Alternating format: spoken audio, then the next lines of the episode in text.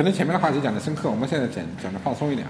其实这个话题应该第三个故事应该是最好讲，就是校园。第三个故事整个就发生在校园。这故事我先不讲，你们讲看的怎么样？还行，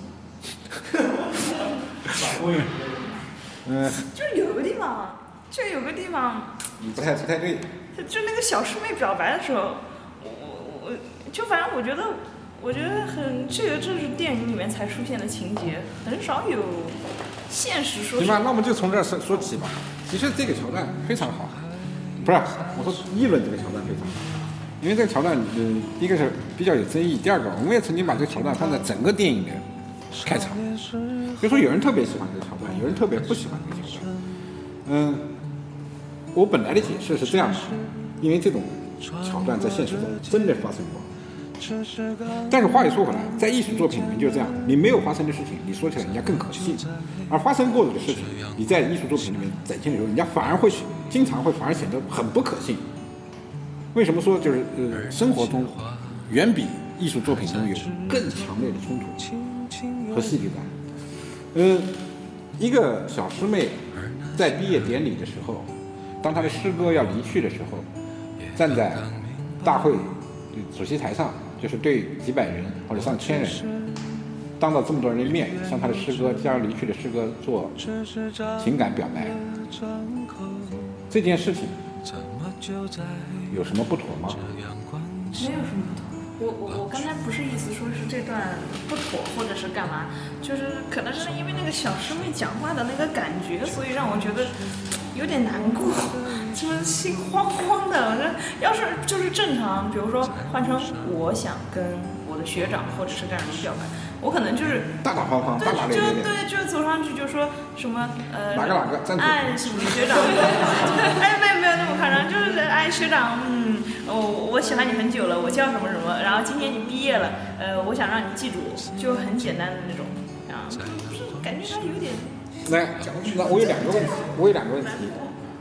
我相信你会这么表达，嗯但是你表达过吗？没有对吧？这是一。第二，你不相信人家那样表达，但是人家表达了。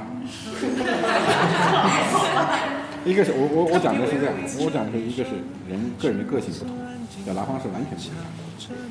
他如果常年读琼瑶，他他可能他的语态就是这样。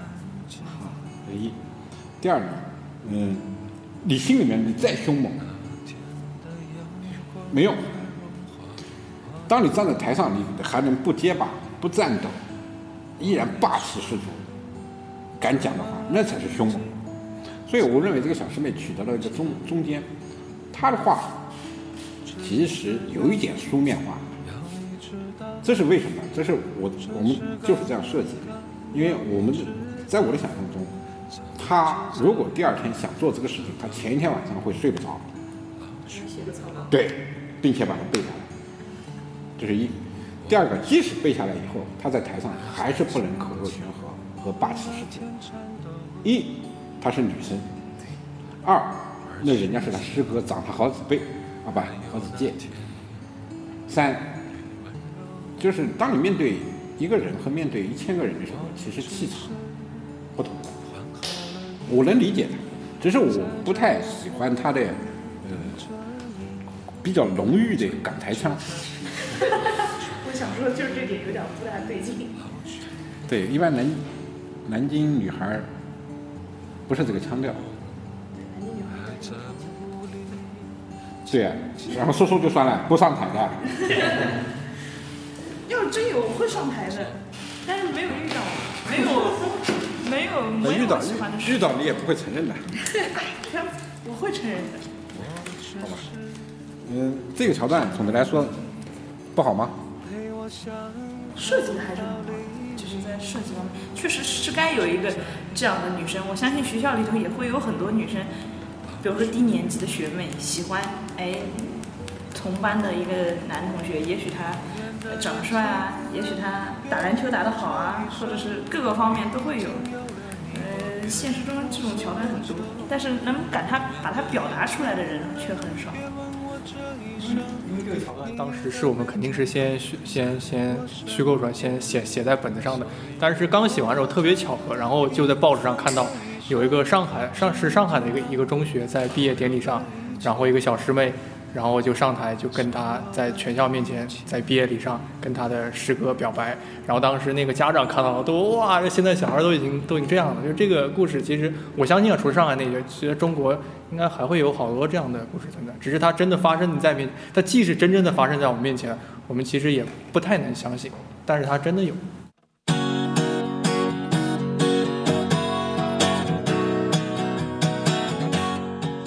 我们说起小师妹啊。其实是想说，一场校园的恋爱，或者不知道他能不能算算得上一场恋爱啊？嗯，但是这个主角不是这个小师妹，她只是表达，她并没有什么什么什么什么恋爱这个这个。我们想讲的是一个同班里面，就是这个张超然和这个陈佳这一段情感。这情感，我不知道你们怎么定义，他们算是。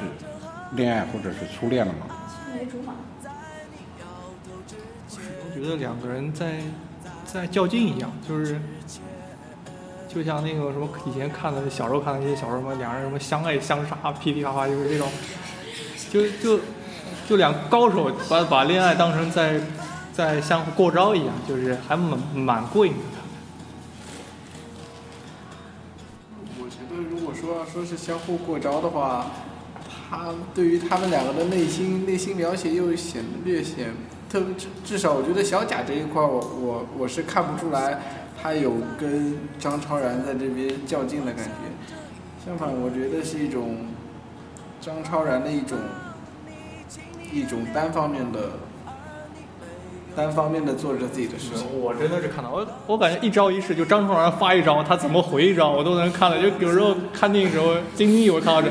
哎，就有时候我还在内心会配那个 OS 台词，小样，你你给我来这一下，看我怎么对你。我有时候都想去人家去讲这个话。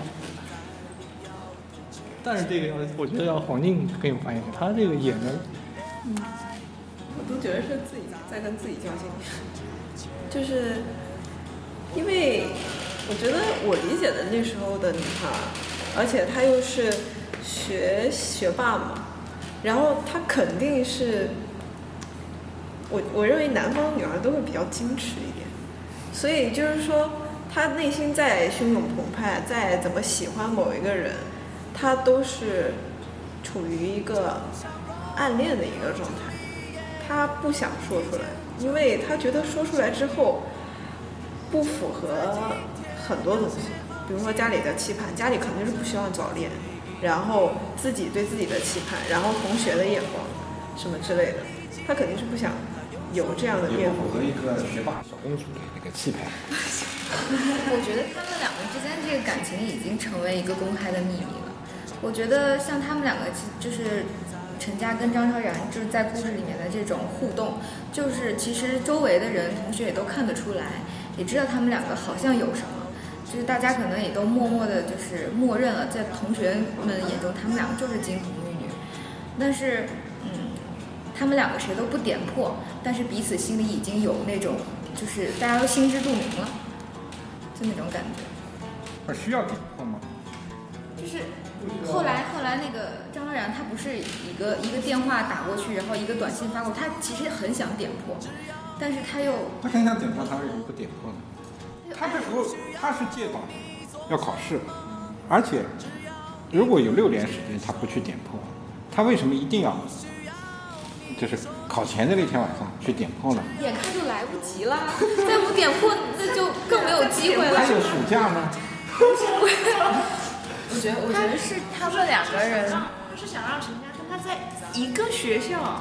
对呀，对呀，所以说，所以说这个不叫点破，这个叫前途的规划。他把陈家的前途放在他的计划里，带他规划好。所以我是同意。陶然讲的是，他们两个始终是在过招的，都非常强悍。这个强悍并不是说我像一个女汉子那种强悍，他不是，他是一个学霸兼公主型的一个人物。他内心对一个男孩、对情感、对他整个人的一生，他有非常细腻的设计和想象，你必须纳入我的规范里面去。这是一个女神兼学霸的常有的心态。那么，一个帅哥兼学霸呢，他也有他的规范。他为什么要跟你走？你为什么不跟我走？所以，我不我，所以我认为是没有点破，但是其实不需要点破。他们俩中间的问题不是在于点破不点破，那个是小爱情。他们的爱情在于过招，已经不需要点破，两个人早就心知肚明，连周围的人全部心知肚明，不需要点破。现在是谁求谁，谁先低头？珍惜自己的羽毛，就是就是不死皮赖脸一点，然后怦然也只是惘然这种这种感觉。对，但是要命的是什么？要命的是在青春或者在很干净的心灵里，情感又非常重。所以情感包了那么厚的外壳以后，是非常别扭和抑郁的。所以这个故事的力度就就很大了。如果我们没有表现出来，当然那是我们的失误。但是如果能表现出来，能看懂的话，这样一种好学生的恋爱，实际上是非常纠结和可怕的，一般人未必顶得住。情歌也随树叶响起，如朝阳，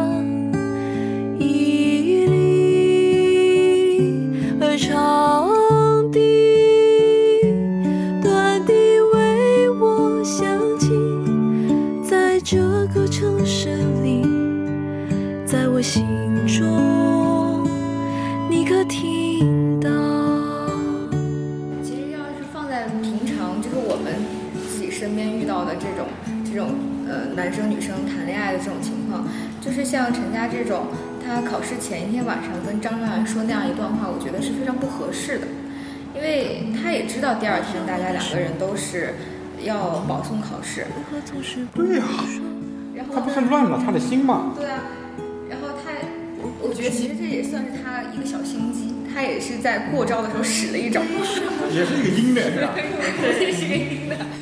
发暗器，其实我告诉你，首先我们来分析一下，发招的不是他，那个张超然先发了一个阴招，他打个电话，咱不说话。你你肯定知道是我打给你的，但是我绝不丢面子，我不会先开口，同时让你去想，你睡不着去吧。这个也，而且第二天一大早就要考试了，你不觉得这招也也蛮阴的吗？就想好，你不让我睡觉，你也不要睡了，然后就回了他一句。那其实张韶涵，那张韶涵还是回了他一招，他考上了。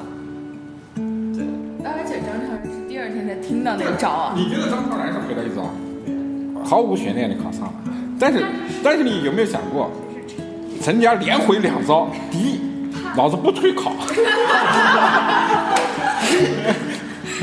第二，他还做了一件他认为我超越了考试的一件事情，传承，就说他们实际上真的。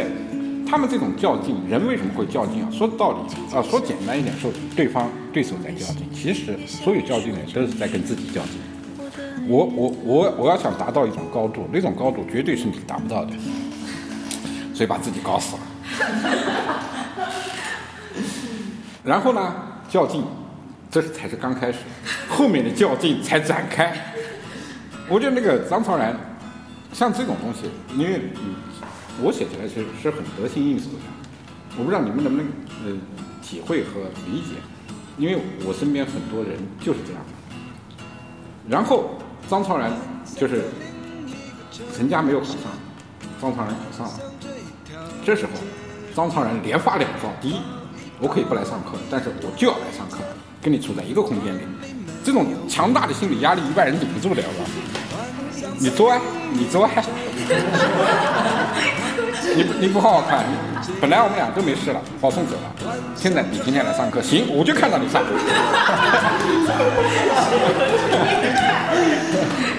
对吧？你不要想，你不要以为你就轻松了。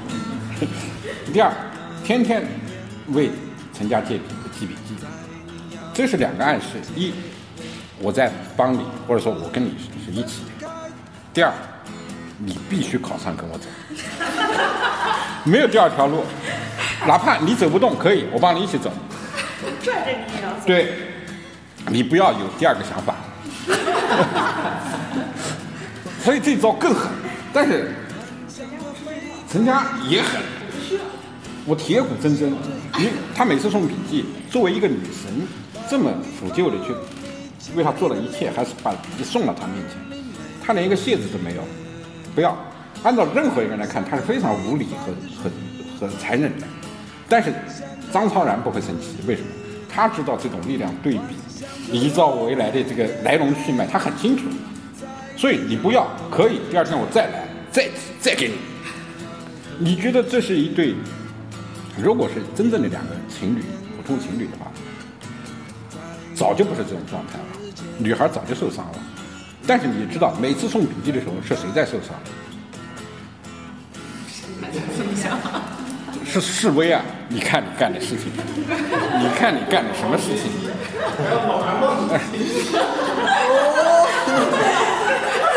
那作为一个作为一个学习成绩一直好很好，而且处处受人追捧，又会玩音乐的一个帅哥，他这时候受的压力是非常大的，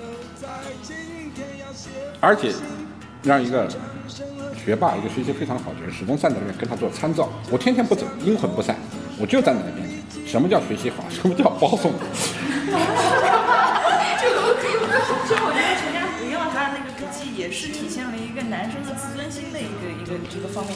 万一就是说他受了他的笔记，他考上了，实际上他不受他笔记，他也是可以考上的。但是他如果接受了考上了，也许人家会讲说，哎呦，你还不是女神给了你笔记啊，什么，对你有照顾啊什么的。不不是，根本不是自尊心。